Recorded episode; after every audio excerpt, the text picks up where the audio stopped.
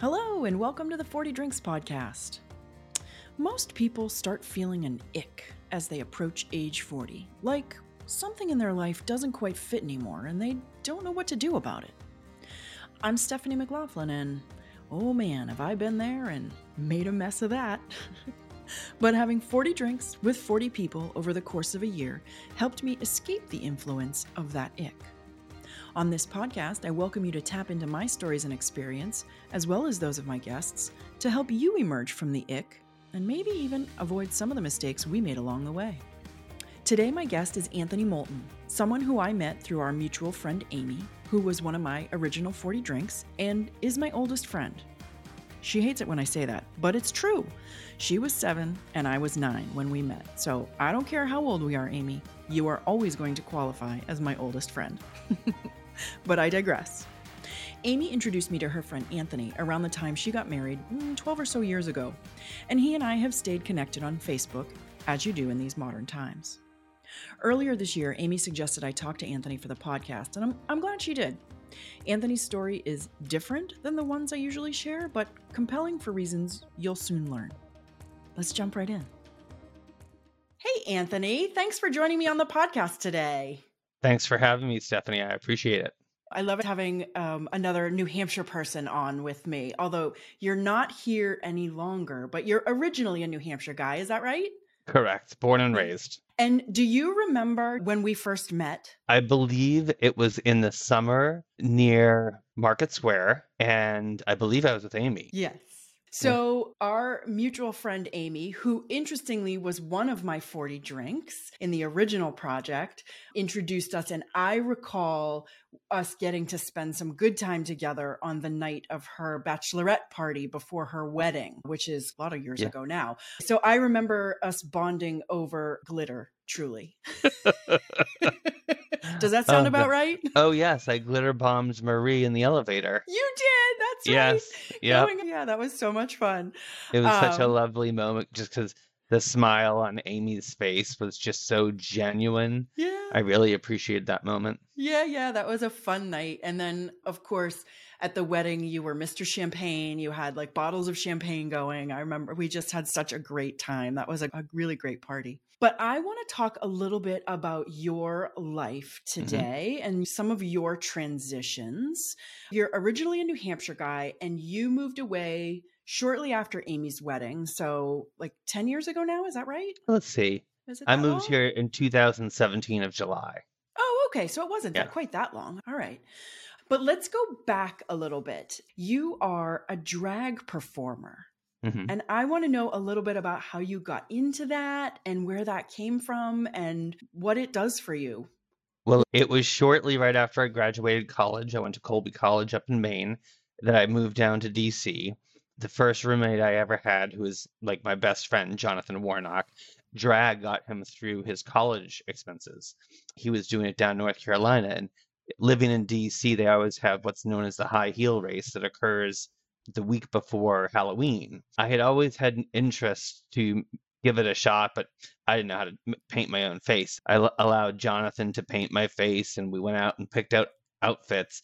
And the funny thing is, everyone asked me, "How did you come up with Kitty Chanel Fairfield?" And well, I mean, Carrie Fairfield is my drag mama. But when we went out looking for just my overall outfit for that night, we happened to be in the Chanel area. I'm like, oh, Chanel sounds good. And then I turned around and there was a Hello Kitty keychain. And that's how I came up with Kitty Chanel Fairfield. And so she was born. Yeah. And that was the night. Since then, I've been able to paint my own face, do my own makeup, which is a skill in of itself. So kudos to all the ladies out there who do it day in and day out because I think it, it, would take too much time in my day. But, you know, cover girl doesn't cover boy. So. Right, right, right. Uh, so uh, you performed professionally for a long time. Is that true? Well, I wouldn't say professionally, but just sort of ad hoc. If people were looking for drag queens, I've done it a couple times for benefits in DC. They have Taste to the Point, which works for students who come from or no family at all, trying to get scholarships to go to colleges, etc. So, you know, any type of benefit you know, Kitty will get out there. Well, I'd say that's pretty close to professional. So that's okay. very cool. so you've done that for a long time, over yeah, 20 years. Well, I wouldn't say 20 year, maybe 12 or 13, I Okay. think. I go by the stages of her face, and if the face looks really good, it means that she's been in the game for a bit. I've learned some new tricks of the trade that have certainly uh, made her look better over the years. That's awesome. So now let's jump over a little bit. Can you just tell me a little bit about your professional life? What's your day job? Sure, my current day job is I work for a remote management company that monitors uh, implantable devices, so cardiac pacemakers, defibrillators.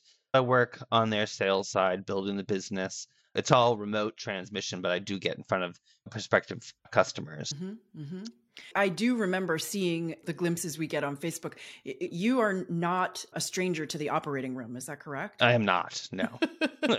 so you're able to get in and actually see your devices being implanted. Well, yeah, well, that was back in the previous job. So the previous job that I worked for 15 years together with my dad and my brother, um, that's when I was sort of carrying the bag with Okay. all of the devices and going in on those surgeries. And so from that experience alone, 15 years of that, Yeah. Wow. And I understand there is a volunteer uh, thing that you do that is very close to your heart. Talk a little bit about that. So Project Pacer is a nonprofit out of Massachusetts. And what we do is we do medical mission every year. And we go to either Cochabamba or La Paz or Santa Cruz in Bolivia. We get donations from all of the big five companies to get product and we select a team and then we go down for a week and we literally will see anywhere between 500 to 1000 patients where we're just checking their devices and finding out people who need pacemaker changes or actually an implant. We do about anywhere between 40 to 50 implants over the course of five days. Wow. And then we probably check about 800 to 1,000 devices in that same time frame. I mean, we, we got it down to a system. I guess uh, so, because that to me, that sounds like there's no time for sleep. Yeah. And this will be the first year in, gosh, 14 years that I will not be on that trip.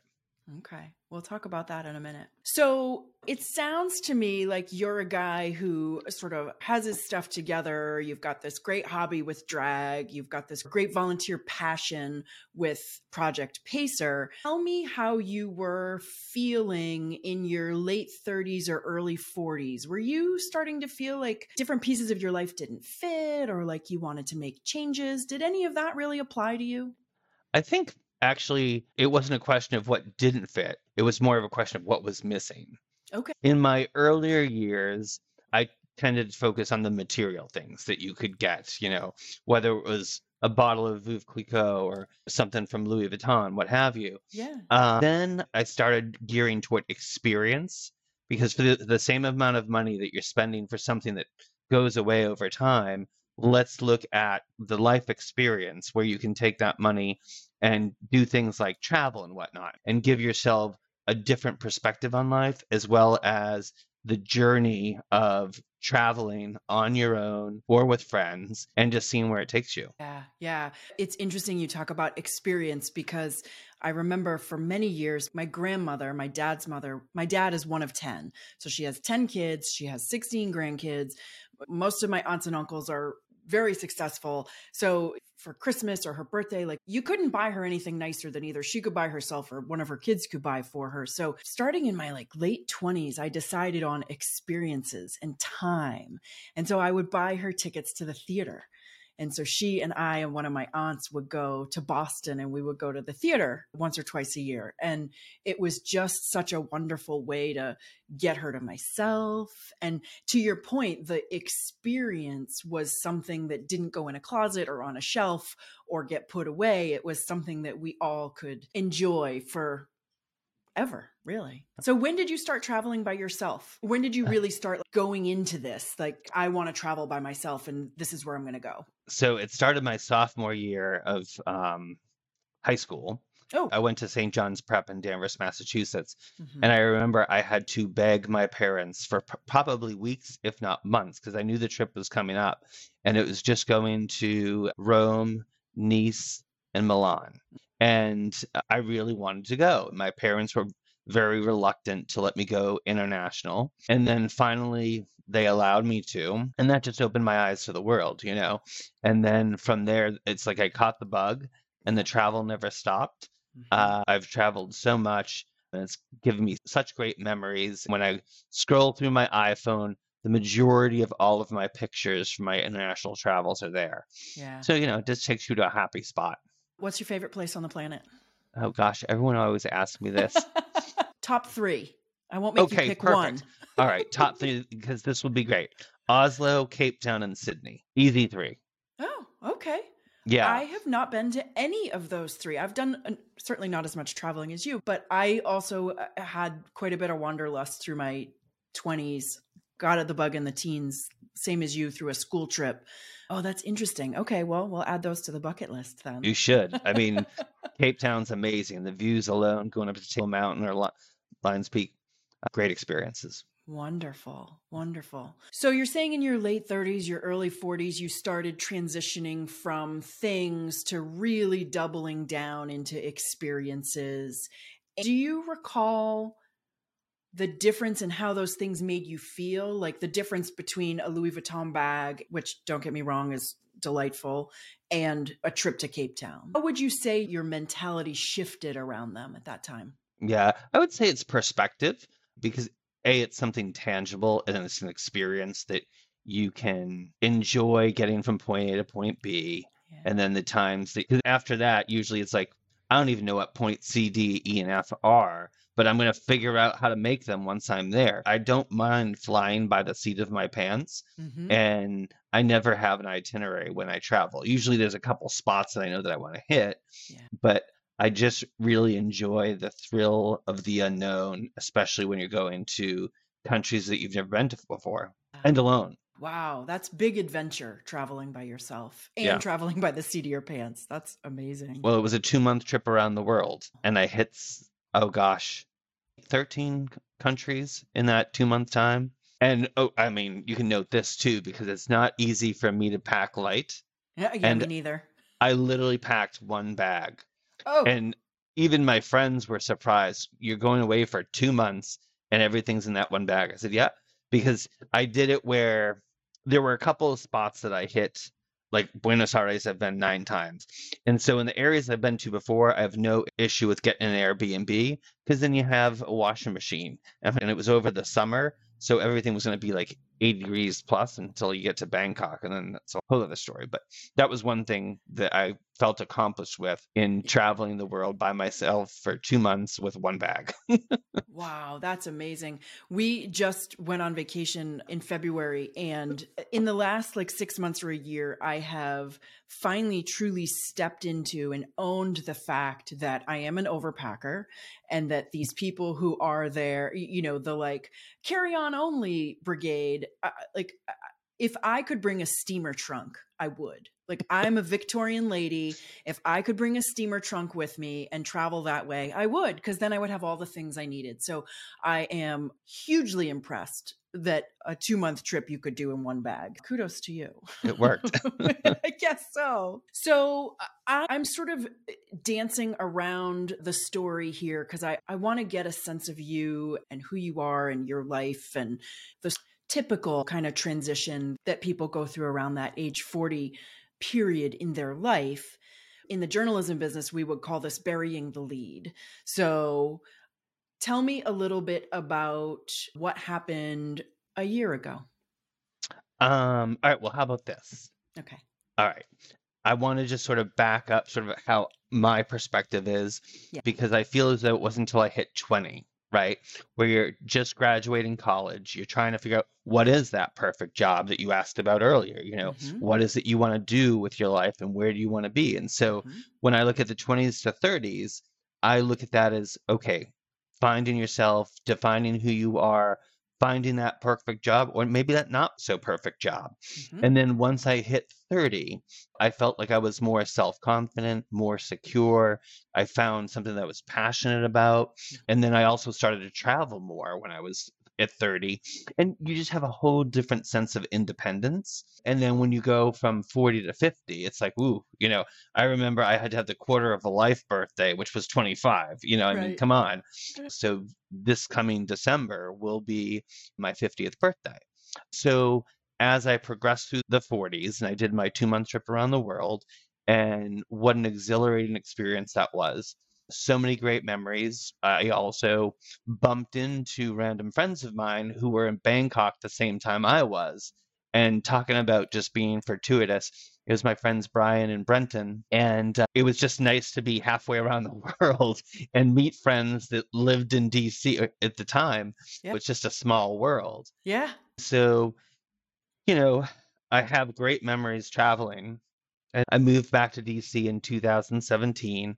I was roughly like 43, 44. But ultimately, this is where I wanted to be DC. So when we look at 40 moving to 50, okay, now I finally feel it's like I have a place, I have passions, I do things, and I can walk out my door and enjoy the city life, which is much different than residential life in New Hampshire, as you Mhm. well know. And then again, being in the job that I love, I work for a great company called Rhythm Management Group here in the Washington, D.C. area. And I was doing a sales presentation to a cardiology practice in Mary Washington Hospital down in Fredericksburg, Virginia. And I got there early. I'm an early bird. So I was there probably about 30 minutes earlier. So I was in the conference room and I was just- getting set up, making sure that I was connected. So if I had to walk them through the demo site, I could do so. And then I was answering some emails real quick while I was just waiting. And so as I was sitting there typing away, I noticed because I can type without looking at the keys. And then I would look at the screen, like, that's not even what I meant to type. hmm And then all of a sudden, my left hand went limp. And then the left side of my face went droopy. And then I became all disoriented. And for some reason, at that moment, the office manager walked into the room.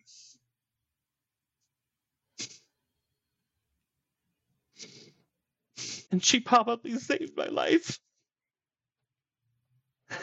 She put me in a wheelchair, got me down to the ER.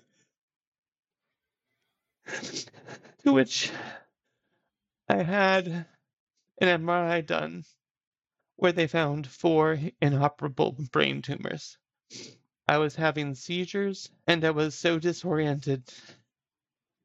And when you're so far from family, the only thing that you want is your mom, your dad, and your brother by your side. And so apparently, apparently this is me in true form, totally connecting, FaceTiming my brother, and he, of course, I'm making no sense, and he's trying to figure out what's going on with his baby brother. Right. And the nurse was like, "We're about to do an mm-hmm. MRI on you, but you can't take the phone with you." I was like, "Okay." And so she grabbed my phone. She talked to my brother. She said he's in good hands. We need to give him an MRI, and they gave him all the contact information. And then they had to sedate me just because of the seizure activity. And I woke up in a bed, and I did not yet get the news of what was going on. And so during this meeting, two other colleagues, the vice president of sales, Andrea Clark, and one of the production leads, Chris Meadows, who were wondering, where is Anthony on this call? Right. And, you know, I don't know at what point they actually told them what had happened, but I just wasn't on the call. But I had managed to get a text message to Chris before this all happened as it was going down. And unfortunately, dictation doesn't work too well when you're slurring. So the message wasn't great. And so then he's calling me all concerns. Again, Rockville, Maryland to Fredericksburg, Virginia is about a two hour drive okay. and no VP of sales and no product production leader can just walk away from their day. Right. Somehow they did it. When my eyes opened, they were both at my side, which makes me so grateful for the job that I currently have because they do treat you as if you're family. yeah. And so then shortly thereafter, I found out that I did have the four tumors. And at the time, they were at 60% progression, all deemed inoperable. If they operated, I'd either be paralyzed, go blind. None of the options were good. Right. And so there I was for, gosh, six days in the hospital. But then a neurosurgeon who I had never met before comes in and he's like, hey, we have to do a craniotomy. We want to make sure that we get a biopsy of, at that ter- terms, that we call growths. So I said, sure. And then three days later, I was scheduled to go in for the craniotomy and My brother was the one that went down with me to the operating room because, again, he's very familiar with the setting. And then my parents were like, nope, you go ahead with them. When I remember just before closing my eyes, I just said, well, just wake up. As long as you wake up, you're fine. So they did the craniotomy. So I have a titanium plate, which is why I've got the hair a little short. It's finally starting to grow in post the six weeks of radiation chemo. So that's when I find out I have four brain tumors. And I don't know if, well, I'm just going to bring you there in terms of how I came to terms with it because I think it's a poignant moment to sort of loop it all in. So, of course, word travels fast in DC, and my phone was just blowing up with mm-hmm. text messages. And I just wasn't answering them just because they said, limit your eye being on the phone to a minimum because we don't want to have you have any more seizures or, or what have you. And so I was getting many mm-hmm. text messages. And you know how sometimes you just have a feeling that you want to answer something but you're trying to be good, you know? So when I was referring to Brian and Brenton earlier, who I happened to bump into in Bangkok, Brenton had texted me. And for some reason, I answered the text. And that was like, I think on the Thursday night. And on Saturday, when I was released and discharged, Brenton passed on that Saturday in a skydiving accident. Oh my goodness. And it came to such a shock to me and instantly, Brian, being that selfless, loving human that he is, reached out to me to tell me how much Brenton loved our friendship. Oh. And here I am thinking, I don't care, I got brain tumors. You just lost your fiance. And that very moment gave me purpose because I was still waking up and realized that I had time time to spend with my family, with my friends, and it was a very sustaining moment for me to sort of put me on track. And I never lose sight of that because not everyone has that opportunity. Could get hit by a bus tomorrow, could be in an airplane. You never know. Right. Right. I mean, anything could possibly happen to anyone. And so that was like my wake up call. I don't think there's been one night where there hasn't been a FaceTime with my family, my brother, my nieces um, we say I love you more. Things that we just take for granted. We just take family for granted. And you typically don't say I love you all the time. Now we say it every night. and So it grounded me to be given an angel yeah. to help me walk this path. Yeah. Because sometimes it's just hard to get up in the morning and start the day. And in that process, I've had five to six people, friends of mine, diagnosed with cancer, still battling it today, whether it's five years, 10 years. And that cathartic moment where I went to each of them and apologized because I felt as though I didn't do enough for them as a friend. Because until you go through that journey of cancer and know what the treatment's like and you come home and you're utterly exhausted and i don't expect everyone to have the right thing to say mm-hmm. because it's just as much of a learning journey for me as it is for my friends as well. Right. So they don't always say the right things, but you just got to learn how to make it fixed, you know? And so I went to each of my friends and I said, now that I've am doing this journey, I am going to be so much more supportive. And yeah, it's been an interesting journey for me given that. And my perspective has been you know what? You can't get angry about it. You can't change it. There's nothing that you can do, but you can hope and pray. Because I am in now in a phase two immunotherapy trial at NIH, and um, we'll see how that goes for me. But I know that I have four inoperable brain tumors, and that's where I'm at. Yeah, that's so. First of all, such an amazing story all of it together your experience the experience of losing your friend and how that provided perspective i love what you said about your friends who had previously had cancer i mean it's eh, you can extrapolate that to almost any situation in life, right? I lost my dad several years ago, and you can't know what it's like until you've gone through it. Yeah. And my husband lost his mom last last winter. And again, you can't know what it's like until you've gone through it. So when somebody else is going through something that you don't have experience with, you can do your best to be a friend, but until you've walked that path, it's tough to know all of the ins and outs and intricacies. And like you were saying, you know, the exhaustion and the real meaning of going through chemo and radiation and what the toll it takes and all of that stuff. It's beautiful that you went back to your friends. I'm curious to know how they responded to your apology. Well, I think some of them said, you know what, we're in the journey together now. And so I think, especially when I have a teachable moment from them where they say, hey, you know what, this might bog you down, but this will pick you up. And there's a good support network in that. And I think that it's needed. Of course, there's mental health, well being, and we can do therapy sessions for that. But I think that also it's like when you walk that journey, it's nice to have somebody that's familiar with that journey. Yeah. And I'm sorry to hear about your dad and your Thank husband's you. mo- mom. That's, thank you. That's very kind of you. When I lost my dad, one of my college friends, we saw each other, I forget how long afterwards, but he basically said to me, Welcome to the club nobody wants to be in. Because he had lost his dad six months before. I feel like that's you and your friends who had previously had cancer. It's like now you're in a club that nobody wants to be in, but at least there's someone a couple of steps ahead of you who, like you said, can give you some uh, insight or some, you know, context for what's coming and what's going to help and what's going to hurt and things like that. Yeah. Hi. This is where I usually interrupt to ask you to look down at your phone and either rate or share the podcast, and I would love for you to do that.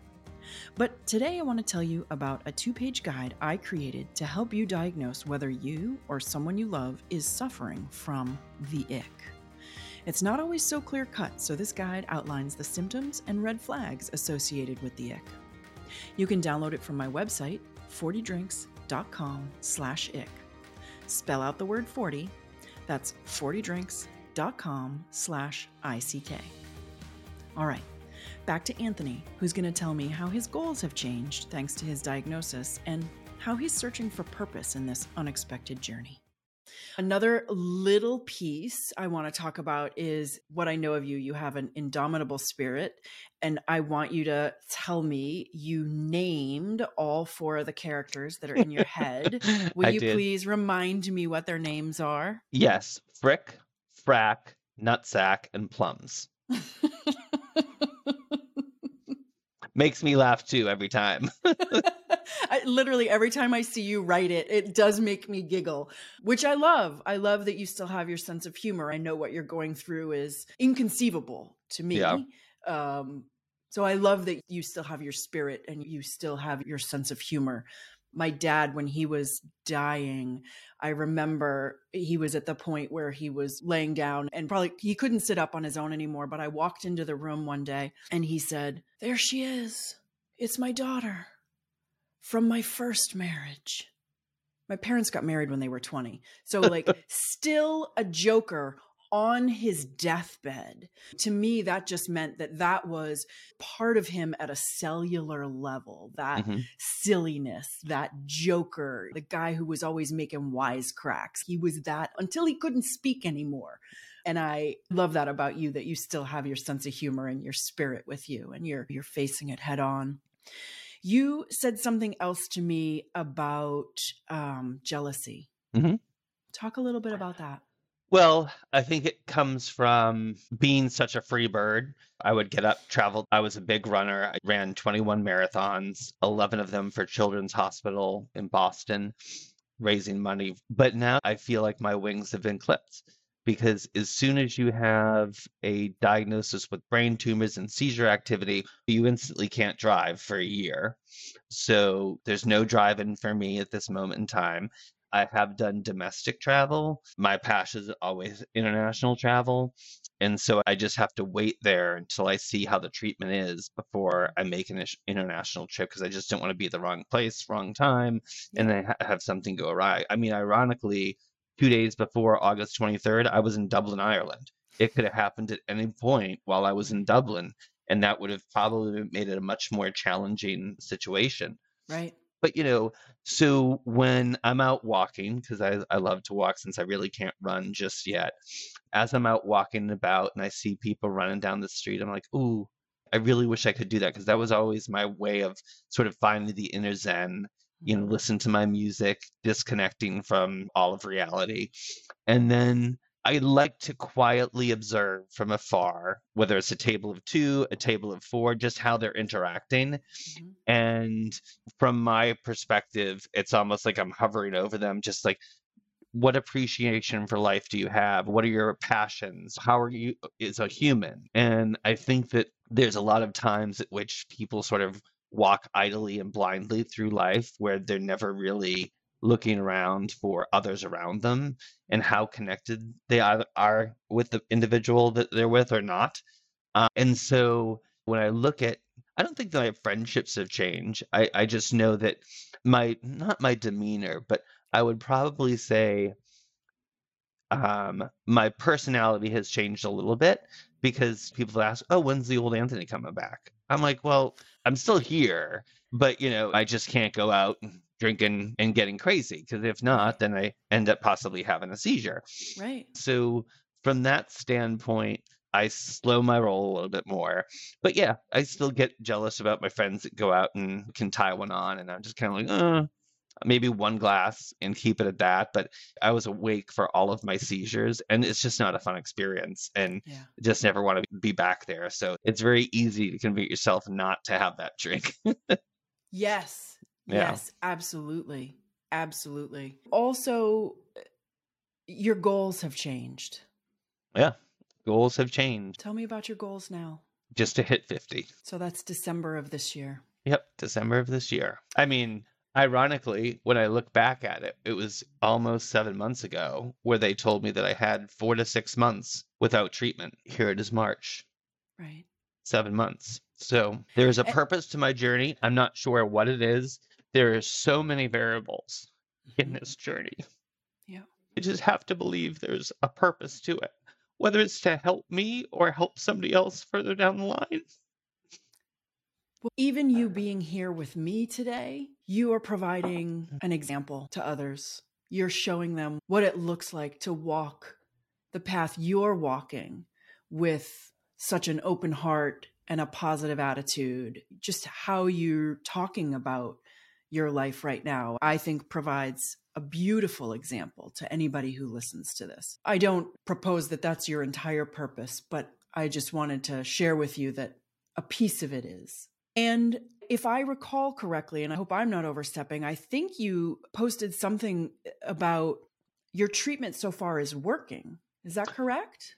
Yeah, so last Thursday, I got the indication that the treatment is working, but there's still a lot of swelling in the brain. And so the Mhm. tumors are swollen as well. So they really can't determine if they're paused, shrinking, or growing. But what they saw on the MRI scan is exactly what they wanted to see. Then, unfortunately, on Friday, I had a setback that put me back in the hospital. I was doing another sales presentation with another cardiology practice. I'm starting to get skittish about these ones and I was with our company's CEO, Rhonda Bray, and she was across from me, and she was the first one to pick up on it. And she's like, "Anthony, are you okay?" And speech was slurred, and once again to the ER, another MRI. Don't even remember it because I don't handle MRIs quite well, so they gave me some good meds. And then I was admitted to the hospital that night for overnight observation. So I look at everything as two steps forward, one step back, Mhm. and it's unpredictable. And I just have to roll with the punches. And it's not fun and it's not a great experience to wonder if you're a ticking time bomb. They've probably changed my anti seizure meds three times now. And you're like, well, why was the first one you know, that you prescribed me on not working as well. and same with the second. And how about the third? And so, you know, got to believe in the science and just make sure that I'm taking the pills as prescribed. And then hopefully we'll settle down. But I got to still wait for some of the swelling in the brain to go down. Well, it's funny that you touch on that because when we were communicating to try and set up this time to chat, I was blown away. I had not realized that you're still working full time. Yeah.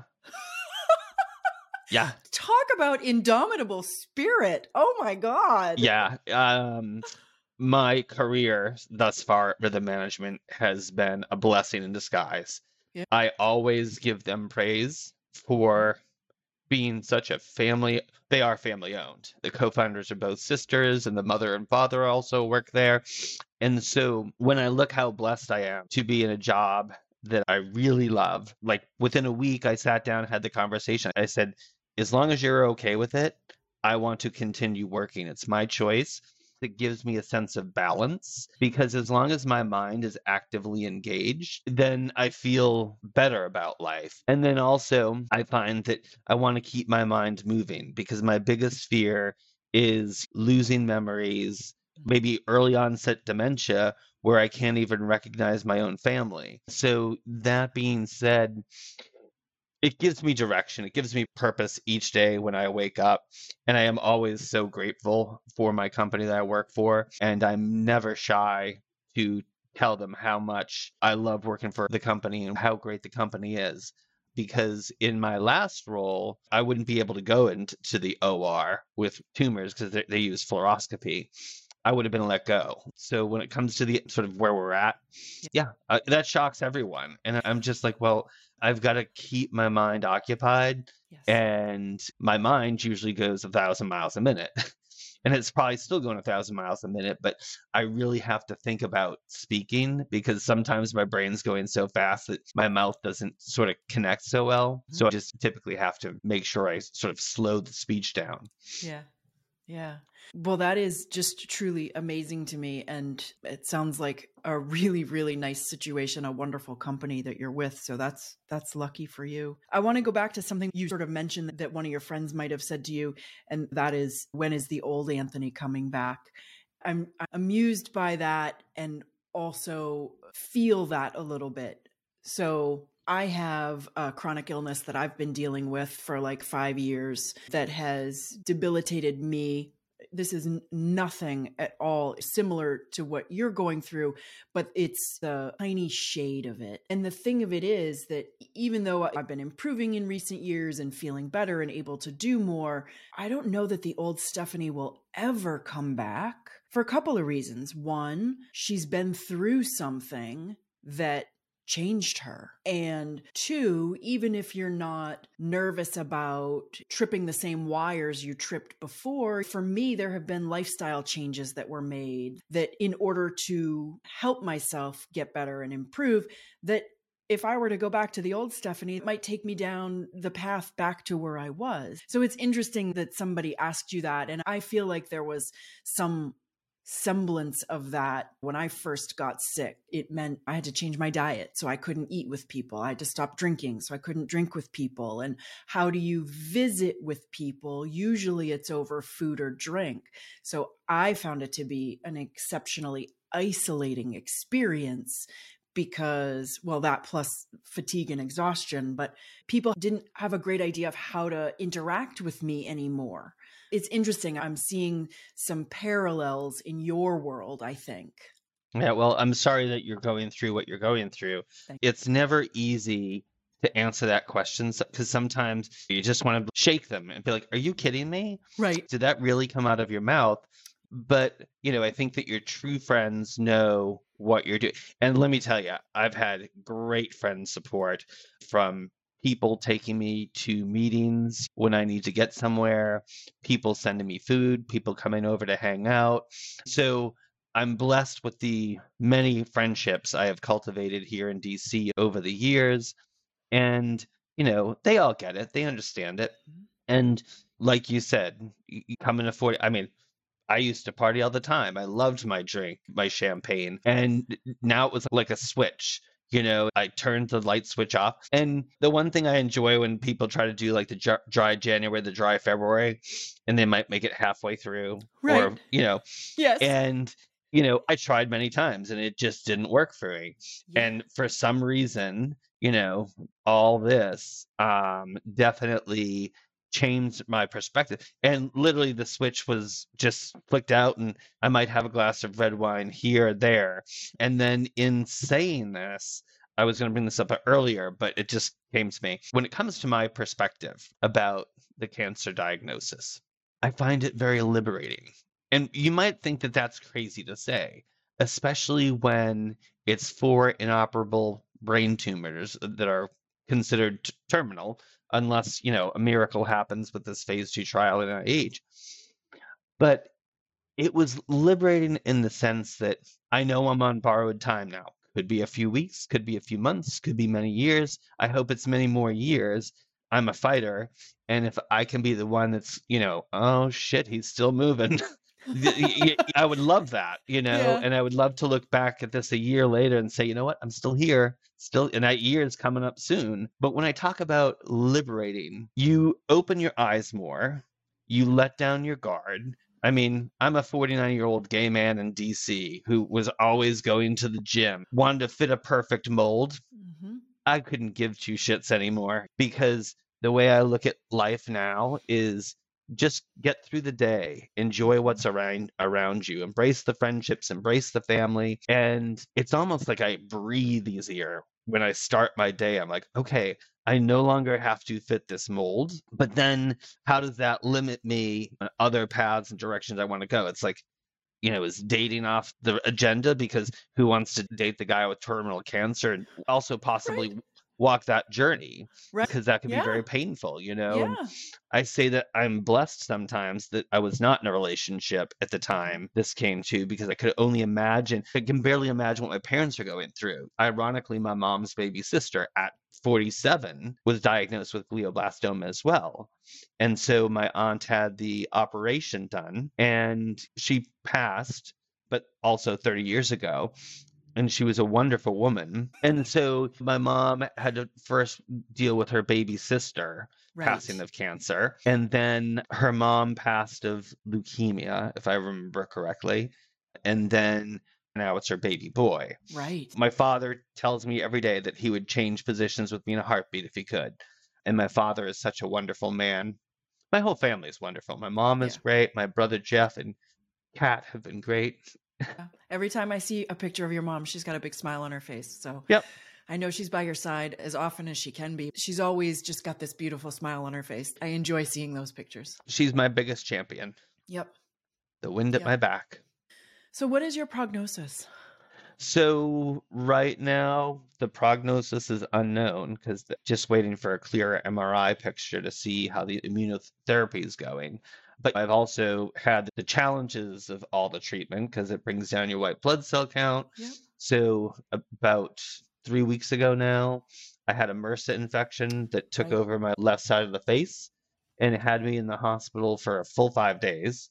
Yep. So I had to have that drained and then they had to culture it because they had me on an antibiotic that wasn't going to necessarily work. So, yeah, as a result, I was in the hospital for a week. And Unfortunately, I've had one too many hospital stays in the past seven months. Yep. I'm hoping that maybe one month I'll get a break. We'll see what April brings. But right. again, there's no perfect way to navigate this. It would have been a heck of a lot easier if when I came out of surgery on August 26th, where the neuro- neurosurgeon and the oncologist said, okay, here's your book, Anthony. This will get you from point A to point Z and you're going to survive this. I didn't get that book. So each day I turn the page and just hope for the best. It's a crapshoot because, again, I never know if I'm going to have another seizure or where I'm going to be. Uh, and it just sucks going from when I was perfectly healthy, had no symptoms leading up to this, no headaches, no migraines, no other seizures before that I'm aware of.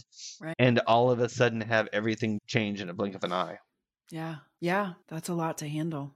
I had a vision. You were saying that when you came out of surgery, you wished that they would be able to hand you a book. And I thought to myself, you, sir, are the greatest American hero. And if you remember the greatest American hero, there was no manual. He, yeah. he never had the manual. He had to make it up as he went on. And that's what you're doing now, too. Yeah. And you're doing it with grace and with spirit and with an open heart. I'm just so in awe of how you are making your way through this. I think that certainly is part of your purpose. You are setting an example for anyone who touches you. It's amazing. Yeah, it's been an interesting journey again with all the meds and I'm on steroids now, which makes me all kind of crazy emotional. it was funny because my parents were like, "Oh my god, what's wrong?" I'm like, "It's just the steroids." a lot of people just don't know what steroids do to your body. I've packed on 22 pounds of water weight you know, can barely breathe some of the time. And I'm just waiting to get off the steroids just because it's been sort of an emotional roller coaster. And uh, don't get me wrong. I mean, I totally have my moments. I mean, I remember the first time when I was in the shower washing my hair and my hair was just coming out in clumps. Yeah. That was a lot. Yeah, I'll bet. And of course, those moments too, you're alone, you know, Yep. and it's, uh, yeah. Sitting in the corner, just letting water pour over your face. Yep. Yep. Yep. Until you can catch your breath and get your feet under you again. Yep. Yeah. So, Yeah. Anthony, this has been an amazing conversation. And I just so appreciate how um, generous you have been with your story and with everything that you've shared with me today. I want to thank you for joining me today. well, thank you for the time. I appreciate it. Thanks so much for listening today. As you no doubt noticed during the conversation, this interview was recorded in late March. And while Anthony's story doesn't include a traditional midlife crisis like the ones I've shared before, it is an illustration of how life can change so completely in a single moment. I'm so taken with how Anthony is navigating this path with such a positive outlook and with his sense of humor intact. But I know from accompanying my dad down his path with cancer that no matter how positive an outlook you bring to the process, it's still hard work. So I wish Anthony and his family the very best as they make their way through this difficult time. We've all heard how much practicing gratitude can do for us. No less than Harvard University says, and I quote, Gratitude helps people feel more positive emotions, relish good experiences, improve their health, deal with adversity, and build strong relationships. End quote. It doesn't take a cancer diagnosis to uncover things to be grateful for. And it doesn't take a friend dying to show us that we do have things to be grateful for. If you're going through something hard or just a tough period, please remember that finding things in your life to be grateful for can help you deal with those hard things, even really, really little things. Sometimes when life is challenging, the little things are all you can find to be grateful for. That's okay. It counts. According to Healthline, one 2020 study showed that regularly practicing gratitude can help ease symptoms of anxiety and depression. And an older study from 2003 showed that gratitude was linked to improved mood, both things that are useful when times are tough. It helps your brain to be conscious of good things even when things feel overwhelmingly bad. It can help you create some distance from whatever you're going through, and sometimes even that moment's distance provides a respite. So, as soon as you're done with this episode, take a moment and think of something you're grateful for. I'll start. I'm grateful that you're here and you're listening to this podcast. And I sincerely don't mean that as a cliche. I'm grateful that it's finally spring in New England, and I'm grateful for a little extra boost of energy I'm feeling as the weather improves. All right. Next week, you are going to meet Jem Fuller, who found himself moving farther and farther away from his values as he climbed the corporate ladder in pursuit of supporting his family. He had a wife, two boys, and a house on the beach in Australia, and he was increasingly unhappy, which led him to a midlife crisis, after which he found out what losing everything really means. I think you're really going to enjoy meeting Jem, so I'll look forward to seeing you next week. The 40 Drinks podcast is produced and presented by Savoir Faire Marketing Communications.